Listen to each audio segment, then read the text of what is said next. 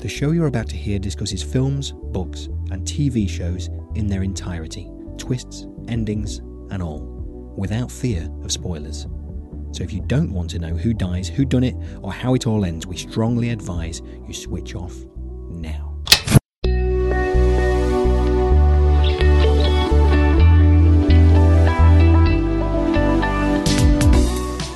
I'm Paul Tyler, and welcome to Spoiler, the show which reviews movies, books, and TV shows in their entirety. This week we're reading Sir Arthur Conan Doyle's classic Sherlock Holmes mystery, The Hound of the Baskervilles. And just another final warning we will be talking about the whole of the book, we will ruin it for you.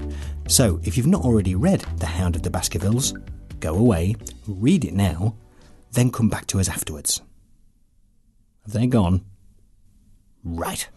On with the show. There's a hundred news channels. I can't find what's really going on. We have never had so much choice. I can easily spend the time I should be watching a film, browsing Netflix, Now TV, Amazon Prime, BBC iPlayer, only to find out it's time to go to bed. Too much choice of the wrong kind of things. You know, too much. So, while plums like me are just about coping with not knowing we're born, let's take this episode of Spoiler back to a simpler, more carefree time perhaps.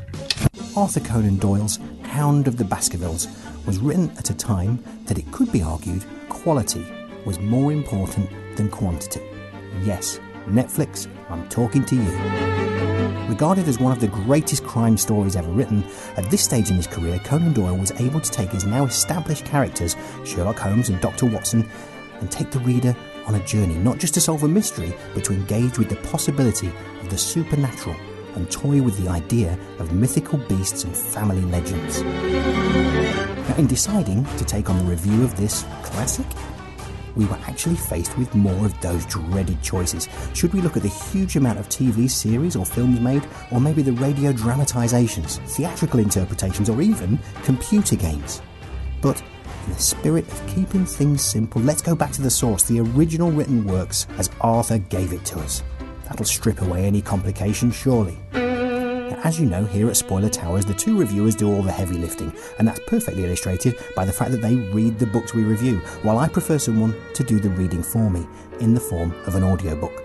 A quick search on the app I use, you know the one, there really is only one, says that there are over 30 to choose from. Now, brilliantly, I can listen to short samples, allowing me to hear which narrator I connect with best. If we think back to our Wonder episode, it took a powerful and emotional story to take me beyond the rotten narration that threatened to hinder my enjoyment of that great book. Now then, who to go for? Derek Jacobi, one of the finest King Lears, apparently. This family paper was committed to my care by Sir Charles Baskerville, whose sudden and tragic death some three months ago created so much excitement in Devonshire. Now, he's obviously got some chops and all that, but you know what's going to be on my mind? Yes, my name is Eagle Digo. Eagle, Digo, Eagle, Nico, Digo. There's a couple of unknowns here. Jean and Jean. Sounds like a cool name. I am afraid, my dear Watson, that most of your conclusions were erroneous. Hmm, a bit Sean Connery. How about Rob Penman? I left Baskerville Hall, and the broad path down Yew Alley soon changed into a rough moorland track. Sounds good, but rather like that chef who's always on Saturday mornings cooking fish. You know the one. Rick Stein. Have another listen. As I passed through a gloomy valley between two rocky tors, Take your knife from the anal fin right through to the head and cut open the gut cavity. See, you'd be expecting Dr. Watson to rustle up a paella. I could learn another language while listening to Claudia Gianelli. Sherlock Holmes, che solitamente si alzava molto tardi alla mattina, Or shall we just listen to the master? Mr. Sherlock Holmes, who was usually very late in the mornings, save upon those not infrequent occasions when he was up all night, was seated at the breakfast table. Good. Fry's loaded up and ready to do his stuff. But does the Hound of the Baskervilles live up to the legend? Does the supernatural element work? Bearing in mind it was written long before 1996, will I like it? But more importantly, will the writings of the greatest detective of them all impress the greatest reviewing duo of them all?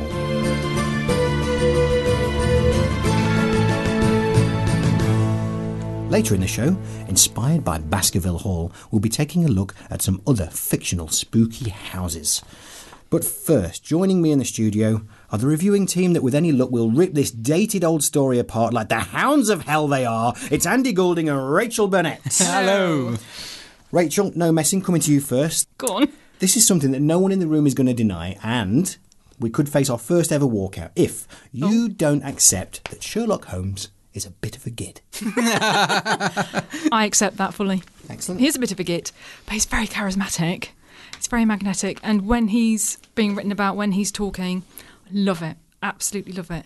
Not so much when he's not there, actually, but I love it when Sherlock's there. Okay, hold that thought. Andy, before we get to the nitty gritty, the substance, the gist, the crux, and even the elemental fundamentals, I will not move on until it's established that we can all agree that Holmes is an annoying know it all. Oh yeah, absolutely. Yeah, but that's what he's meant to be, isn't it? That's, Yes. I can relax now. we, we're not asked to like him. In fact, a lot of people say that Doctor Watson is our point of entry, and so the way he treats him, obviously, you're going to think that. That's it, that's all I had to say. Oh, good, good, that's fine then. Uh, no, right, okay, so, uh, oh, come on, back to the script now. Hound of the Baskervilles, do you enjoy it? I half did and half didn't. Oh, really? Yeah. Oh, excellent, right, okay. Yeah. I was, so I was genuinely an argument worried. with myself. I was genuinely worried this would be an episode where we would come in and, and, and most of us would like it. Would I have to play the devil's advocate? I'm, I'm going to be the fence sitter, I think, this time. Um, yeah, I know. Surprised myself. But then I don't know whether I'm just, I just left it too late to read it and then it became a chore and there, there, there, there. I don't know. Plus, there's something about a book that has been so widely adapted. I've seen it on TV, I've seen it in films, I've seen like the wonderful Benedict Cumberbatch's version. Um, it's so tainted by all these different versions. If you've never read it and then to read it I kind of wish that I could take my Eternal Sunshine and Spotless Mind and just erase my memory of anything else to do with the Hound of the Baskervilles so that when I read it, I can read it fresh. Because you can't. You cannot read this book fresh because it's just the Hound of the Baskervilles is just pervasive. It's it's in culture, and Sherlock Holmes is in the culture as well. So it's hard to read it as if they read it when it first came out because this is sort of pioneering. This is he set the tone for detective stories but I've read so many more already that it's kind of is it intricate enough? It's really clever, and I really love the beginning because I love drama. I love reading screenplays, and it read like a screenplay at the start. So there was lots of dialogue, and I love the sparky backwards and forwards, and I loved all of that. And I did like Dr. Watson, and you can definitely imprint yourself on him, and that's the whole point. But he kind of lost me a bit with all the various this group of people, the Barrymores, and then there's this group of characters, and there's Laura Lyons, and there's this and this, and I was like, hang on, I'm getting lost. and ordinarily, I'd probably be able to deal with it, but if you leave a book too late because you look at it and you go, that's quite short, and you leave it too late, and you're up against it, you're like, right, I've got to force myself to read it now. So I'm probably not doing it the service it deserves, to be fair. So I think we are what fifty one episodes into spoiler, and Rachel is doing done. You've illustrated in about two or three minutes uh, the way I've approached fifty of those episodes.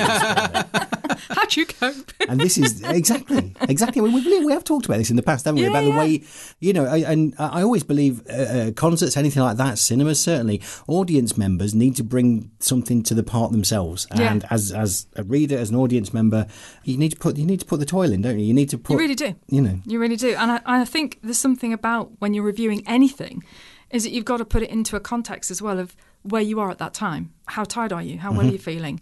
How much time have you given it? Blah, blah, blah, blah, blah. Especially with reading a book. If you watch a film, it's, it's coming at you. It's much easier.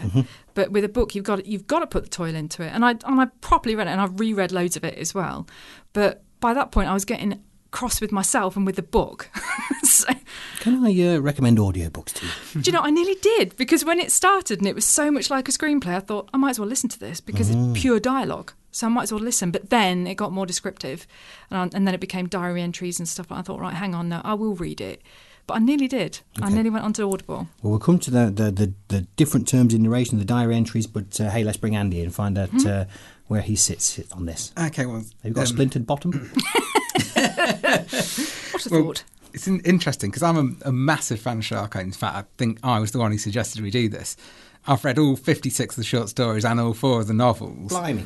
But weirdly, that's where I stopped with it. So I've watched a few of the adaptations, but they've never done it for me. And I've just sort of gone, right, I'll stick with the books. I've never watched like Sherlock and I've never watched. Uh, uh, I've watched like maybe one or two of the Jeremy Brett ones and the Basil Rathbone ones, and they've just never done it for me. I've always gone back to the book. So the way you're you're fatigued from all these adaptations of Hound of the Baskervilles, I don't have because I've never actually watched an adaptation of The Hound of the Baskervilles. I got into Sherlock Holmes. It was years ago when I used to have a hour and a quarter commute to work, and then the same back at night. So from Oxfam, I picked up uh, the casebook of Sherlock Holmes, just like some of the short stories. And they was about the perfect length to fit into that journey. I could read one on the way there, one on the way back. Sometimes they were slightly too long, and then it was a nightmare because you were like three pages from the end, and I had to wait all day to get that solution.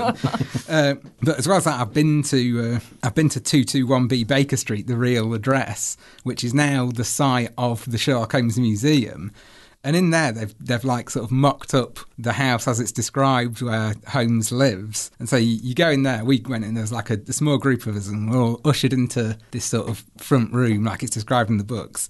And then this slightly bored-looking man in period clothes shuffled in, and he just looked up at us and he went, "I'm Doctor Watson." And then he just started pointing at things in the room, going, "Holmes's magnifying glass, my, my medical bag, Holmes's violin." And then th- there was no energy to it at all. But then from from the back of the room, like a really enthusiastic American tourist went. Excuse me, sir, will Mr. Holmes be here today? and this Watson guy just looked at him and he went, Holmes is ill. And I thought, oh, that, that's thinking on your toes, isn't it? You, could, you couldn't have said he was out on the case or something oh. like it's thematically appropriate. Also, if he's ill, why isn't he in his own house? anyway, that's all, all by the by. Uh, so I was thinking, why is this? Is this the one that adapters come back to all the time over the others? For me, the key to it lies in 221B Baker Street because when I was looking around it, you go up various different floors and they have these glass cases with all these items from the different stories underneath it. So you get like the snake from the speckled band and like a, the cut off hair from the copper beeches. And you slowly work your way to the top. And the last thing you see at the top is like a framed mounted head of the Hound of the Baskervilles on the wall. and that's kind of like it's the last thing you see. So it's the trophy, it's the prize of the whole tour. And to me, this book feels like the prize of the whole set. It's, I think it's so wonderfully written. It stands out amongst the stories, even though I don't think it's got a very good solution. I mean, basically, a bloke painted a dog. it's not. It's not really like. It's not even really Scooby Doo, is it? But but I think the storytelling's amazing. The pacing is. It's like for me the epitome of a page turner the way Conan Doyle continually layers in these sub mysteries and red herrings. You see, that was what annoyed you, wasn't it? But uh, the way he No, I like some red herrings. I just I wasn't up to it. Ordinarily, I think I probably would be, but I just wasn't up to it. I also like the fact that Holmes wasn't in it as much. So it starts and he whets your appetite for Holmes. He gives you him for a little while. And then he pulls back from it, and you're with Watson for a while, and then Holmes comes back as a big flourish at the end. And I think you get I get less Holmes fatigue than I would if he was there all the time, being the know-all git that he is. So, so yeah, I really enjoyed it. I think maybe there's something to be said for having read the whole lot. Um, Yeah, because I've. I've got nothing to compare it to. I've never read any of it, so I don't know what it's like to experience Holmes fatigue. so I'd really, like- I'd like, like to try.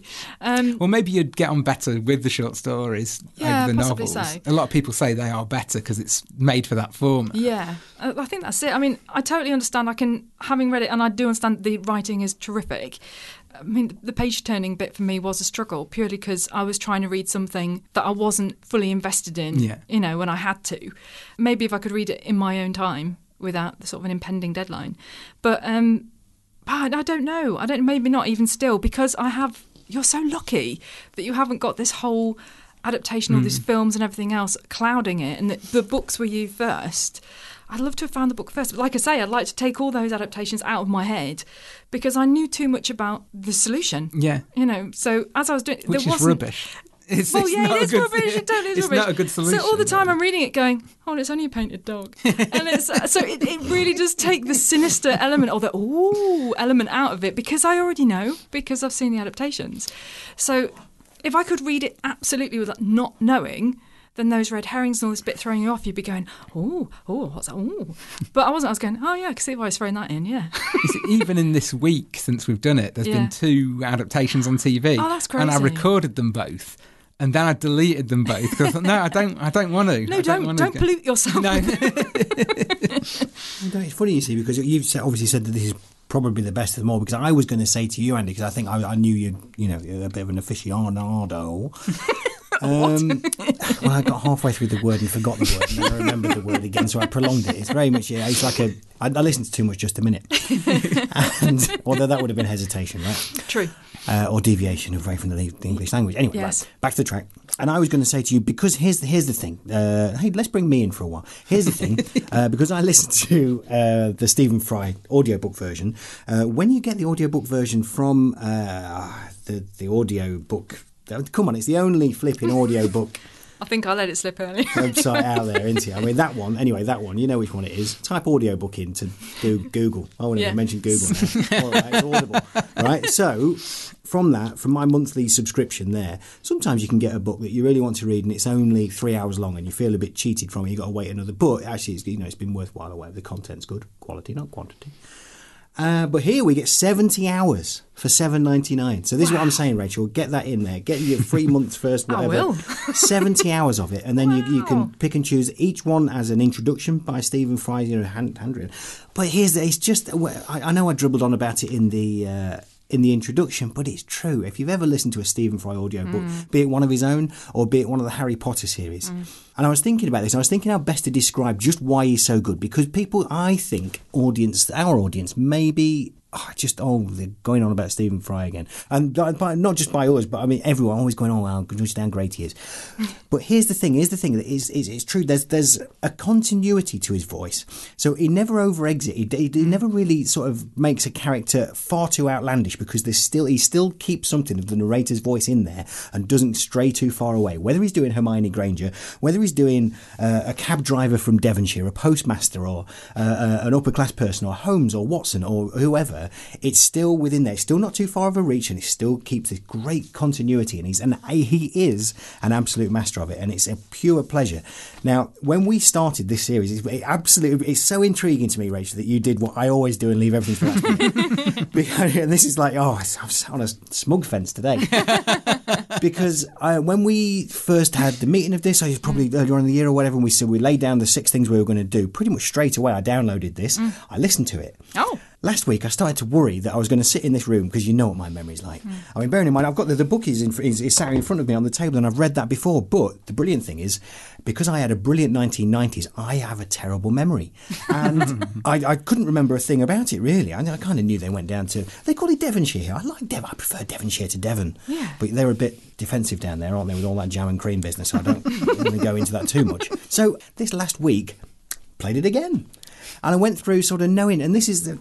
The, the, the brilliant thing is now sort of knowing the ending, and I agree completely with you, Andy. And we, we, we will rip the ending apart.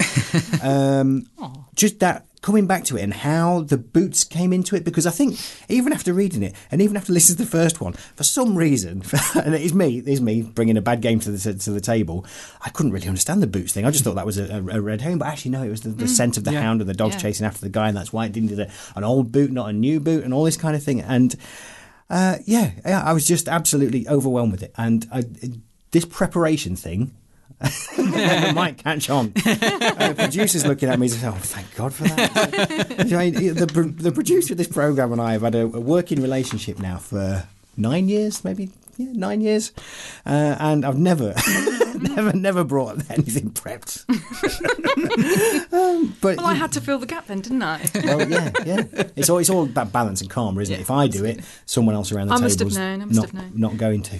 So, Andy, I think I'm going to ask you this. I'm not going to ignore you for the rest of the show now, Rachel. um, I want I want to think about, and I've got a, when we talk about the red herrings, and if we can all of it, we can all join in this bit. When we talk about red herrings, and it can be in anything, when it's early on, when you think so. In this case, let's talk about the Barrymores and the big beard and all that kind of business. Straight away, even I, right, not the sharpest tool in the box, even I was thinking, no, way too early in this now. Mm. I would like to see at some point. And, and oh, has there ever been? I mean, you two have got encyclopedic knowledge of everything. Andy certainly has. Has there been some kind of thing where at the beginning it's been a red herring and then you think, no, that's a red herring, it's too far in this to, to, to solve the crime too early, and then it actually be that in the end? I'm sure Because- I've seen that happen. It must have done, but if you know, if not, hey, let's get our heads around this. Come on, billionaires. I'm trying to think. I'm sure there is something where it ends up being what you thought in Being- the first yeah. place. Mm. So then, then it's a different sort of uh, challenge to write, isn't Yeah, it? It's giving you it straight away and then trying to distract you from the, the fact that that's probably what happened. It's like it's Columbo-esque, isn't it? really? But it hardly ever is, is it? Now, some of the other red herrings, I've made a quick note of it. So, um, guess the stranger on the moor. Did you guess the stranger on the moor was Sherlock Holmes? I did. The first time. I, well, I did. don't believe you, this but time. But This I time, have yeah, read, because it before. read it before. I can't remember The if I did. time. If I did the first time, I can't remember. Rachel, See, this is the issue. Already seen too many adaptations. I'm not asking so, this. so that's that's my one of my problems with reading it. Is like I already know all these little stingers that he's very clever in. I can appreciate it's really clever. I already knew. You must have had some kind of affection for it if you watch so many adaptations. I. Yeah, definitely. And I totally, I do think it's an amazing book. But because it's tainted by knowing everything about it, Yeah. When you try and read it, as you just said, did you guess this? Did you guess that? Well, I didn't have to because I already knew. No, so there's been a point. Yeah, there was a point but it- where you but had. it was you- a TV not read it. programme. Uh, okay, w- okay, wait. It's the same story. When Yeah. you when you watch the TV program. All right, let's go for the let's go for the big one. Who done it? The Who done it? The Stapleton geezer. yeah. Did you guess it? I don't believe you, but did you guess it? I did. I guessed him, but I didn't guess Sherlock. Don't But believe that's Can you remember seeing it for the first time though? Because yeah, I was really young. Ah. Um, I saw it around my friend's house, Lottie, because she was well ahead of her years because she had older siblings, and I watched it when I was eleven, I think. Um, I can't honestly remember which adaptation it was, but I remember being quite freaked out, and I did not guess that that was Sherlock at all. But I'm all the way through it because it's the first time she'd seen it too, and we're going, bet, bet it's him, bet it's him, and it was Stapleton. And I don't know where we got that from, but we were 11, so we were just picking at people. you sure you hadn't said bet it's him at everyone who'd come on screen? Did the guy on screen have like a very thin moustache? I, I think he must have looked rather shifty. Hello. all, right, all right, I wonder who it is. yeah, yeah. I suppose that's the difference between that. is, uh, You know, maybe if you could take your time again, go back See, this and read is the it. I book think when you read a book, and this is why I think with mysteries and crime, I think books are so much better because you don't get those little nuances in the face, particularly. It's really difficult as an actor to hide everything. If you know that you're you're a if you're a wrong un, then you're going to let that show a tiny weeny bit if you know you're the bad one. Mm. Whereas if you're reading a book, you don't have that. You don't have any kind of knowledge of anything that's going on behind the eyes or any nuances in the face. So you can really hide your villains so much easier in a written in the written word than you can on, on screen. And I think he does hide him really well. As I was reading it, I was trying to be sort of as far removed from the book as I could be. And I was thinking to myself, would I have known? Would I have thought that? And I think I probably wouldn't have guessed Stapleton, to be mm. honest. And I still wouldn't have got Holmes. Still wouldn't. I didn't. Yeah. I didn't in the TV adaptation, and I didn't in this either. So that's really well hidden. It's probably the best twist in the book, isn't oh it? yeah, I love. I love that. I remember loving that in the TV program because me and my friend both went, "Oh!" and then Mum poked her head around the door and went, "What?" Like, it's Holmes, and she sort of smiled like. "Yeah." earlier on, uh, I think we picked up very early on in your conversation, Rachel. We talked about the, or you talked about the narrative changes, and Mm. uh, how how did that work for you? But it it actually worked quite well for me. I actually really like that, Mm. especially if you are sort of struggling to get through a book. That change in Mm. narration is really helpful. I love diary entries anyway. That's one of my favourite things to read is diary Mm. entries, and I did like Dr. Watson's voice, how clear it was, and and how he chose to communicate. And I like the fact that at the beginning it was so dialogue heavy, and then it diary entries. And I really wish I could have read this fresh because as I'm talking about it, I realise how much I like it. I really, I really like that. I thought that's a really clever way of getting somebody through a book and keeping your chapters relatively short and changing that narration each time is really clever. Um, well, in a little while, I want to spend, know, let's think about 20 minutes, maybe even half an hour, uh, discussing exactly what a Grimpen Mire is. um, but the imposing Baskerville Hall plays a large part in creating the Hound of the Baskervilles spooky atmosphere. Inspired by this, Rachel has been taking a tour of some other fictional haunted houses.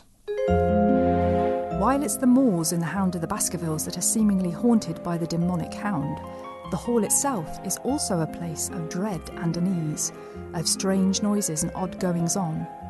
On his first view of his new home, Sir Henry Baskerville shuddered as he looked up the long, dark drive to where the house glimmered like a ghost at the farther end. There are other houses in fiction which appear to be haunted, but it often transpires that there are things far more dangerous than ghosts to fear. Such is the case of Thornfield Hall in Charlotte Bronte's Jane Eyre. Thornfield is home to Mr. Edward Fairfax Rochester, and also to Jane, who lives there as governess to Rochester's ward, Adele. We don't get a full description of Thornfield immediately, as Jane arrives when the place is shrouded in darkness. We do, however, get drip fed some descriptive lines like a very chill and vault like air pervaded the stairs and gallery, suggesting cheerless ideas of space and solitude, and the eerie impression made by that wide hall, that dark and spacious staircase, and that long, cold gallery. On Jane's first full day at Thornfield, she is given a tour of the house, and all is as it should be. Nothing to alarm, until a curious laugh, distinct, formal, mirthless, is heard behind a closed door. This laugh is explained away as being that of a member of staff Grace Poole, but from that moment on, there are ever more inexplicable sounds and events in the house that seem supernatural and strange until the real secret of Thornfield is revealed. Won't spoil anything for any of our listeners who may not have read the book, as we promised only to spoil Sherlock Holmes today. However, as it's also one of my favourite books of all time, I strongly recommend you read it, as I have 15 times, and discover for yourselves the disturbing truth about Thornfield. In contrast, I admit I've never actually read Susan Hill's The Woman in Black because, frankly, I've just been too scared to. I saw the stage production a few years ago, and that was enough to leave me jumping at the shadows in my house for a good few weeks afterwards. The haunted house in Hill's story is Eel Marsh House, located, as you might expect, in Eel Marsh Island, a plot of land surrounded by marshland, accessible only via the Nine Lives Causeway, which floods in high tide, blocking all access. Of course it does. We are taken through the story and the play by Arthur Kipps, who describes seeing the house. I looked up ahead and saw as if rising out of the water itself a tall, gaunt house of grey stone with a slate roof. It stood like some lighthouse or beacon or Martello Tower, the most astonishingly situated house I had ever seen or could ever conceivably have imagined. Isolated, uncompromising, but also, I thought, handsome. For a moment or two, I simply sat looking about me in amazement. I felt a strange sensation, an excitement mingled with alarm. So, unlike many haunted houses, Kipps' first view of Eelmarsh doesn't immediately strike fear or even disquiet. It's a beacon, a handsome building, and one that excites him. However, he should have taken notice of that sense of alarm. Mr. Kipps' fate, from the moment he sees the woman in black for the first time, is sealed.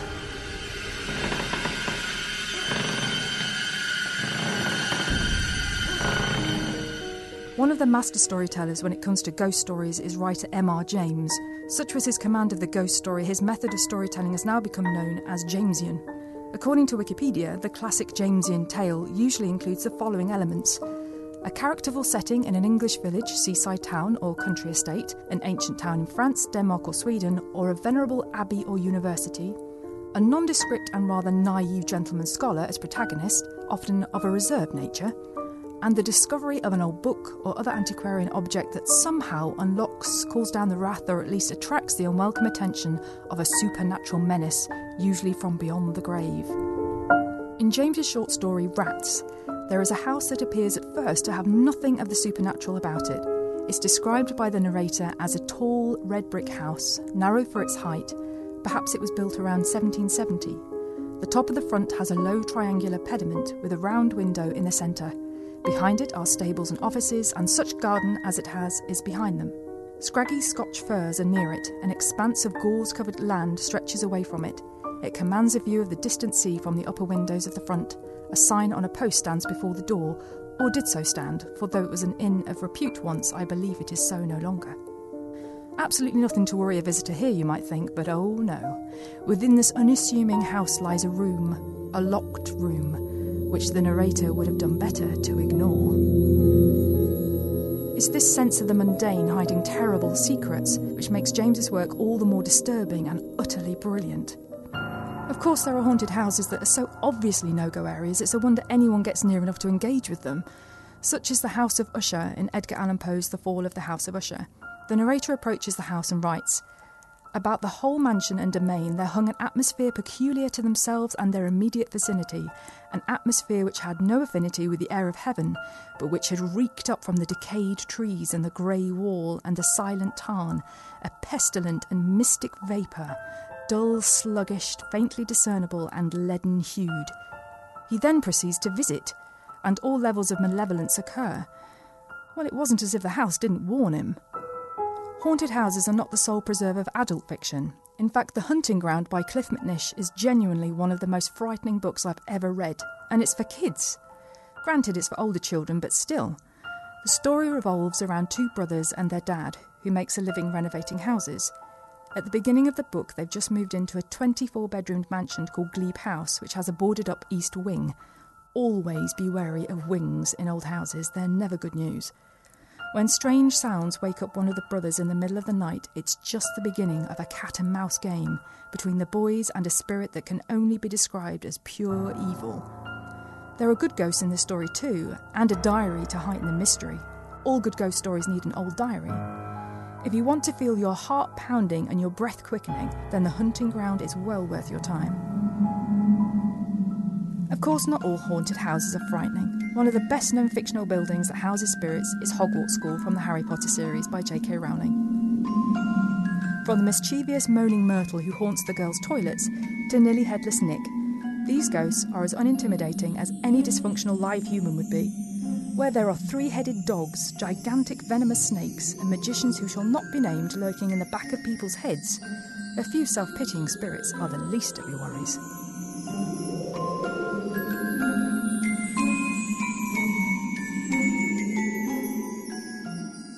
Thanks for that, Rachel. I mean, I think they got Hogwarts right. We talk about Hogwarts there. I think they got it absolutely right. Uh, I mean, the film certainly. I mean, I, I, I, again, I've listened to some of the audiobook narration. I've certainly listened to the soundtracks. I used to play. I used to play chess to the soundtrack of uh, what's the Prince one called? Half Blood Prince. Half Blood Prince. Mhm. Yeah, yeah. There you go. It is very good chess playing music. It is absolutely brilliant. Um, but I think also with the setting as, as Hogwarts, and we will get back to the Hound of the Baskervilles. Don't worry about that. And the Grimpen Mire, I know you. what is it on there? Uh, but they made it just scary enough and just homely enough, just that right balance to get the age group, the PG or the twelve or whatever age Yeah. group you want to get for it. And uh, I don't know. Have I, have I talked to you two about the studio tour? No, I so. amazing. Went on the studio tour. And if you get the if, if you get the chance, go. I mean, I don't get yourself there. and uh, yeah, the studio tour is absolutely fantastic, and they change it all the time, and you get to go in the Hogwarts Hall and all this kind of business. And uh, I, I'm not going to I'm not going to spoil the ending for anyone because what happens at the end for me was. I mean, it's the best money we've spent as a family on a family day outing. Just to walk in, I hit the music right, bish bash boom, and away it went. It was incredible, absolutely incredible. But they did charge us five pounds for two cookies, and that that scared the living daylight. um, anyway, before we teased about talking about a Grimpen Mire. have, you, have you two, over the last week or so, or maybe in the last few hours for you, Rachel, spent any time on the internet finding out if a Grimpen Mire I bet Auntie knows. does exist? I, I, I, really, seriously? I don't know. I did. I looked it up because I thought, well, this is something that just swallows things into the ground. Yeah. Because we're asked to believe in this story uh, a little bit, but you try and use your logical mind against the supernatural about this hound of hell. But they're asking us to actually believe that there's a bog out there that's just going to suck horses into the ground. And while we're on this, we didn't need to lose Dr. Mortimer's dog, did we? No. Unnecessary. I hate that unnecessary animal deaths in books. Mm. I mean, they illustrated the point with the horses and the ponies Yes. and everything else. Poor spaniel. Right. Anyway, I suppose we can move towards the end because there is enough here for us to absolutely rip into. Because don't get me wrong, you know, I mean, obviously it's coming across that I love this. I really love this book, and I, I, I don't know, maybe even before the end of the year. I was going to ask you though, Andy, where, where am I going to go now from Hound of the Baskerville? So it's the third novel in, right? Is this right? Uh, yeah, that's right. Yeah. so I But- don't know. Should I attack a short story or two? Uh, do they yeah. do they go in in sort no, of no, an you order can, or you can really pick and choose? You can really pick and choose. I mean, the Study in Scarlet, the first novel, that starts it off, but that's just when Holmes and Watson meet, and the rest of them you can just sort of pick your way through. There's no, there's not even uh, like when I first came to it, I expected lots of Moriarty, but he's only actually in one of them. I think he's mentioned in like another one, but he only actually appears in person in one of the short stories. Mm, people Wow. do bang on about They Moriarty. do. a lot, don't They do. And That's really shocked me. I know, and I just think I'd never really come across the fella until he was on telly. No, indeed. Wow. I really want to read the short stories. I think that's going to be my yeah, way that's in. that's a go. Yeah, that's a go-to Because I Uh, haven't seen any adaptations of those. I mean, there's there's famous ones like Speckled Band and the Red Headed ignore that. League and uh, Yeah. things like that. But there's some there's some really good like lesser known ones, and the good thing is there's 56 of them. So Yeah. you go back, you've forgotten like Mm. the solutions again when you start That reading them. So So that's like Agatha Christie because I love Agatha Christie. Yeah. and I've read all of those. And obviously, I've watched adaptations since, but I actually read those when I was a teenager, so I hadn't seen anything. So Yeah. they were absolutely fresh. So hearing that there's 56, did you say short stories? Yeah. Oh, that's brilliant. Yeah, this is good. And I think a lot of the time, and I found with with the Hound of the Baskervilles, get- getting into it straight away because we know the characters and we know the relationship, the brilliant relationship between Holmes and Watson, and how much they, they both need each other. You know, you can you can have that genius without the practicality, and vice versa, uh, or the man of action. And it- I just found it nice just to go straight in chapter one, boom, right, yeah, we got this. that's that's something I really loved about it Mm. was that the, the way it just goes bang in, and I love that about a book. I hate all this stuff at the beginning of la la la la la. It just gets straight in it, and I love that. And I think that's why um, it's recommended a lot to teenagers as like a first step into adult Mm. reading. Is the Arthur Conan Doyle books because they're nice, they're a nice length, and they just get going, which I really like. Because you don't got time for faffing about. Did you say So- your interest sort of tailed off a bit when Holmes wasn't around? Because Yeah. there's quite a big chunk there where he, he leaves, isn't there? Yeah, I mean, to be honest, until I was totally with it, loving them going to Devonshire and finding, you know, finding Baskerville Hall and meeting various people. It just lost me a little bit in the middle. It's probably more to do with me than the book, to be fair. And then it started to go up again when they when they met Laura Lyons. Yeah. Um, then it started to peak up a little bit, and I think possibly because the bit in the middle I was just so familiar, and it's that it's that sort of trough, isn't it? That of really interesting bit and then getting a bit of explanation and trying to work stuff out in the middle and then it's starting to come together and so I do need to read it again preferably but yeah just tiny Whet your appetite. Go back to some of the short stories. Yeah, I really the wanna read Copper those. Beeches is a really good Copper one. Beeches, Go to the should Copper remember that. Beeches I will go to the Copper Beach and then read Holmes. See, this is funny because I'm actually I'm genuinely asking for a recommendation, Yeah. which I'm genuinely going to Yeah. carry Yeah, out. same. 51 episodes in, and we got it. Uh, that's true actually you don't know, you don't normally listen to recommendations. I know, and normally I write things down. Look, I'm writing it down. you now. are writing it down could you write it down for me as well You're right. Uh, don't write it twice, copper. He's actually written it I down did it squared. But talking of Uh, like this bit where Holmes isn't around, Mm. I've got like a theory of why he's there. Not just obviously he has to disappear so he can have that big reveal when he comes back, but I think it's to do with how Conan Doyle works on the audience. Because for me, the the amazing thing about this book is that. You go into it, you know it's a Sherlock Holmes mystery, so you know the solution is going to be rational Mm. and yet he plays with your your mind he, and he presents you with so many of these supposedly rational people Mm. who've got to the point where they can't deny the existence of this dog anymore Mm. and so even though you know it it's not going to be a supernatural ending it may, it works on you so you Mm. start to think well maybe that is true and by taking Holmes is the grounding force, Yeah. which if he's there, he'll always be interjecting with skepticism and Yeah. and keeps you like grounded in that. So removing him and leaving you with Watson for this long stretch has this this effect that you start to think maybe it could be Yeah. a demon dog. I mean, for me, what that reminds me of, and stay with me on this, is Charlie and the Chocolate Factory. right Uh, because in Charlie and the Chocolate Factory, Roald Dahl actually, like, every time I read it, he, he manages to convince me that Charlie isn't going to win the golden ticket. Because he, he, he leaves it for so long. You have he, he buys so many bars of chocolate and, and then he puts in that red herring where someone has one and it turns out to be a fake. And you think you're reading it and you think he's not going to get it. And you know it's called Charlie and the Chocolate Factory, not Charlie admires the chocolate factory from afar. So you know he's going to end up in the chocolate factory. But he does that, that amazing thing where he makes you actually worry that he's not going to get in there. Oh, I love that about a book when it does that. Absolutely love it when you read it going, I really don't know how this is going to work out because it can't work out. and you think, and you're trying to really, and you think, no, no. And I've got 10 pages, it's not going to work out in 10 pages. so I love that. And, and I guess that's what was missing for me with this with this book because I already knew. If I hadn't already known, then I would, oh, Yeah. well, maybe, maybe it is a demon dog, but it can't be because it's. It sort of is a demon dog because it's a it's still a dog that goes for your throat. He's a that's bit as, nasty, That's as isn't he? scary to me as if it's supernatural. yeah, isn't it? true enough. I didn't. I didn't understand its like you said earlier, painted up. But I didn't understand why then that was. You know, it's foggy. I'll give you that, but they can't guarantee on fog all the time, can you? um, but oh, what what was around its mouth? Sulfur. sulfur that sort of yeah, thing? So it's blue, to- wasn't it? So Yeah, it's- I something to make it look like it's breathing fire. Which Yeah. do you really need that? Is- But I know, what are we in the year now? We're recording this in the year 2019. Hello, the future. Let's hope things get better.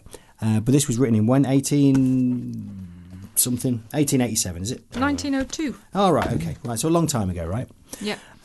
so, th- uh, but at that point, that might have well just have been a very good explanation. Are you Yeah, take that on and- board. to be honest, as right well, now, I'm going what? because as well the whole the whole story of that legend was so permeated into that culture and that area that everyone was sort of half believing it anyway. Yeah. So you only need to give them a whisper of something, like, oh, I bet it was that, because you'd you'd already set that paranoia in anyway, and he only came out at night, and he was. It sounded like a very big dog. Did he even need to paint it? I don't think he did really, to be honest. But um, I mean, this big, massive dog coming at you. There was, Mhm. was it like a mastiff or something? They're huge. Mhm.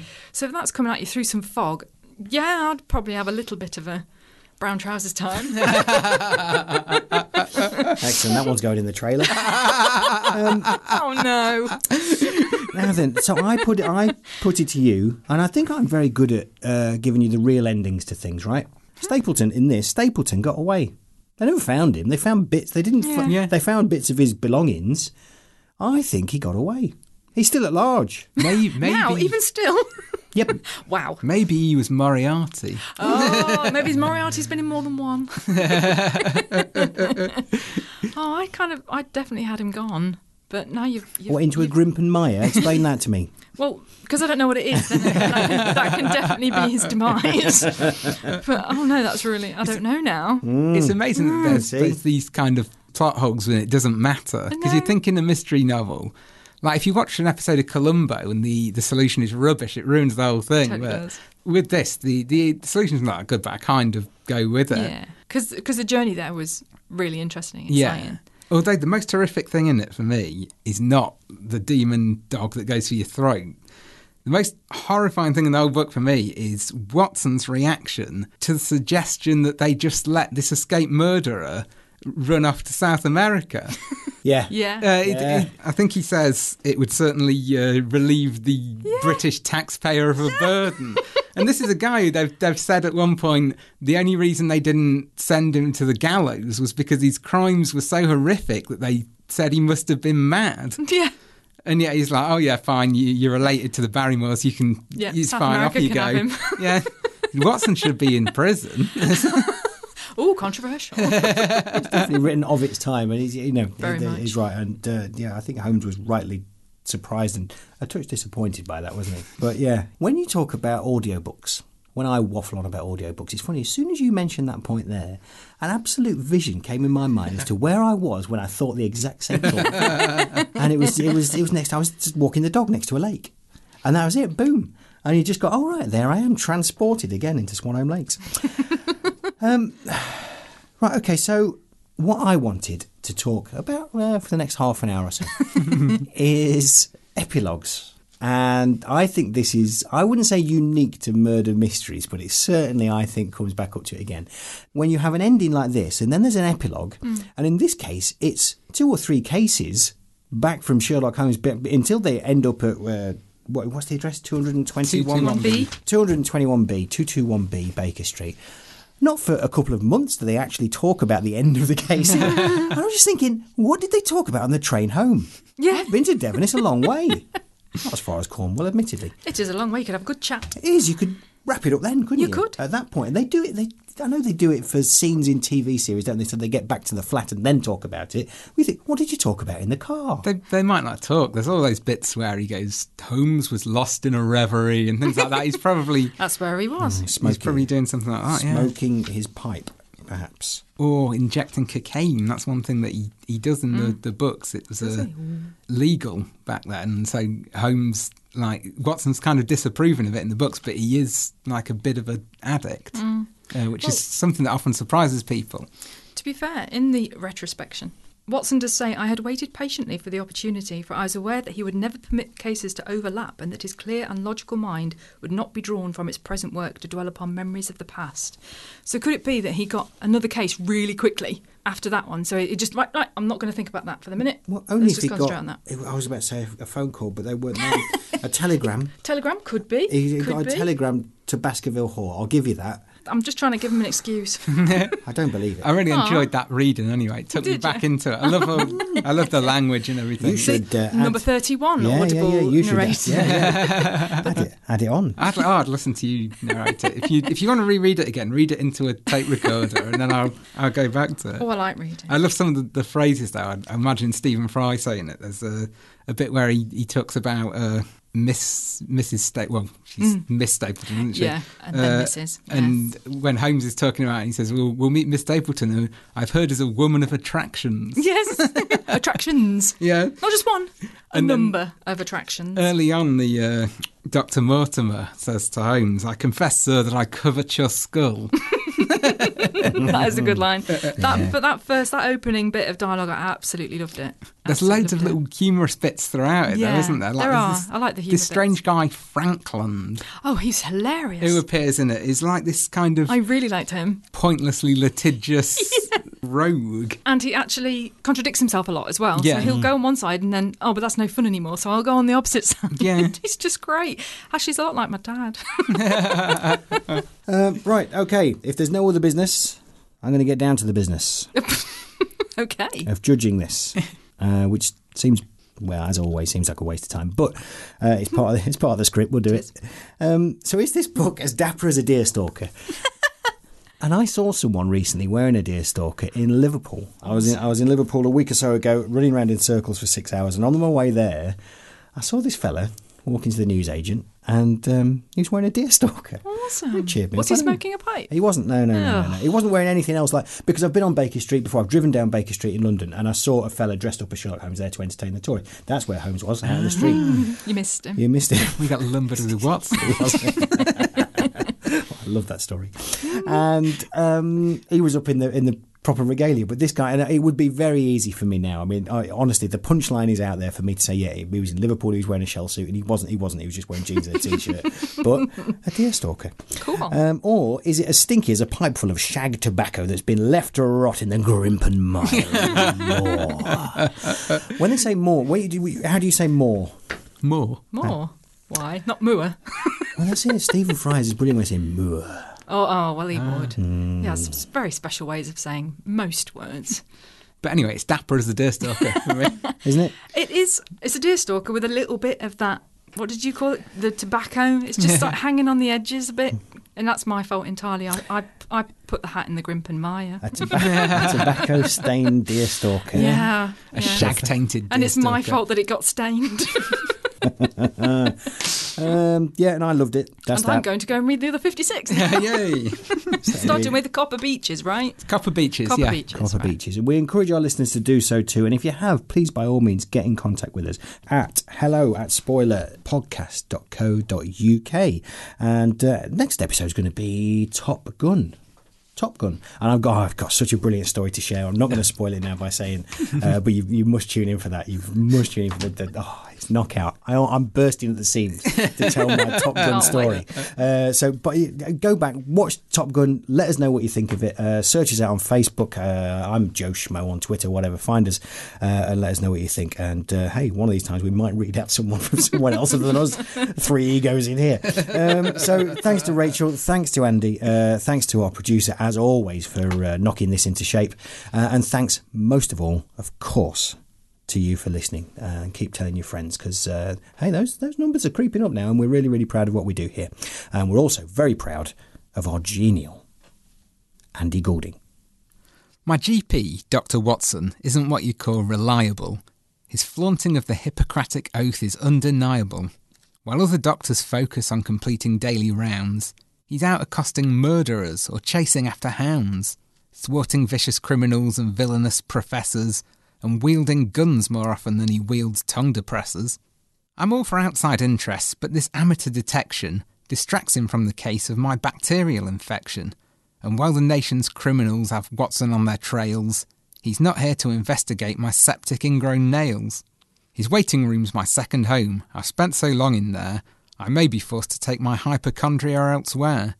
To someone who would never make me wait for an appointment, who scorns applying methods and prefers applying ointment, who doesn't care for broken laws as much as broken bones, and makes the odd home visit but would never visit homes. As if by intervention of a powerful divinity, just such a chap has moved to the immediate vicinity and started his own practice in an office so much cleaner, reflecting his impeccable professional demeanour. I've waited for the day that such a man would come along. His name is Dr. Jekyll. What could possibly go wrong?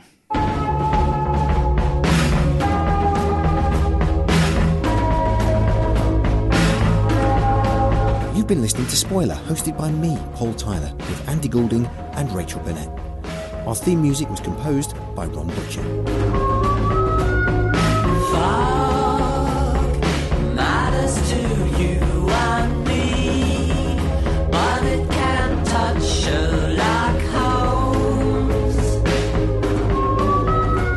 enjoyed the show, please do tell your friends about us, share links to our show, or write us a nice review on iTunes. If you'd like to contact us, you can email hello at spoilerpodcast.co.uk. Find us on Twitter or Facebook, or go to our website, spoilerpodcast.co.uk. Baby, hold me tight.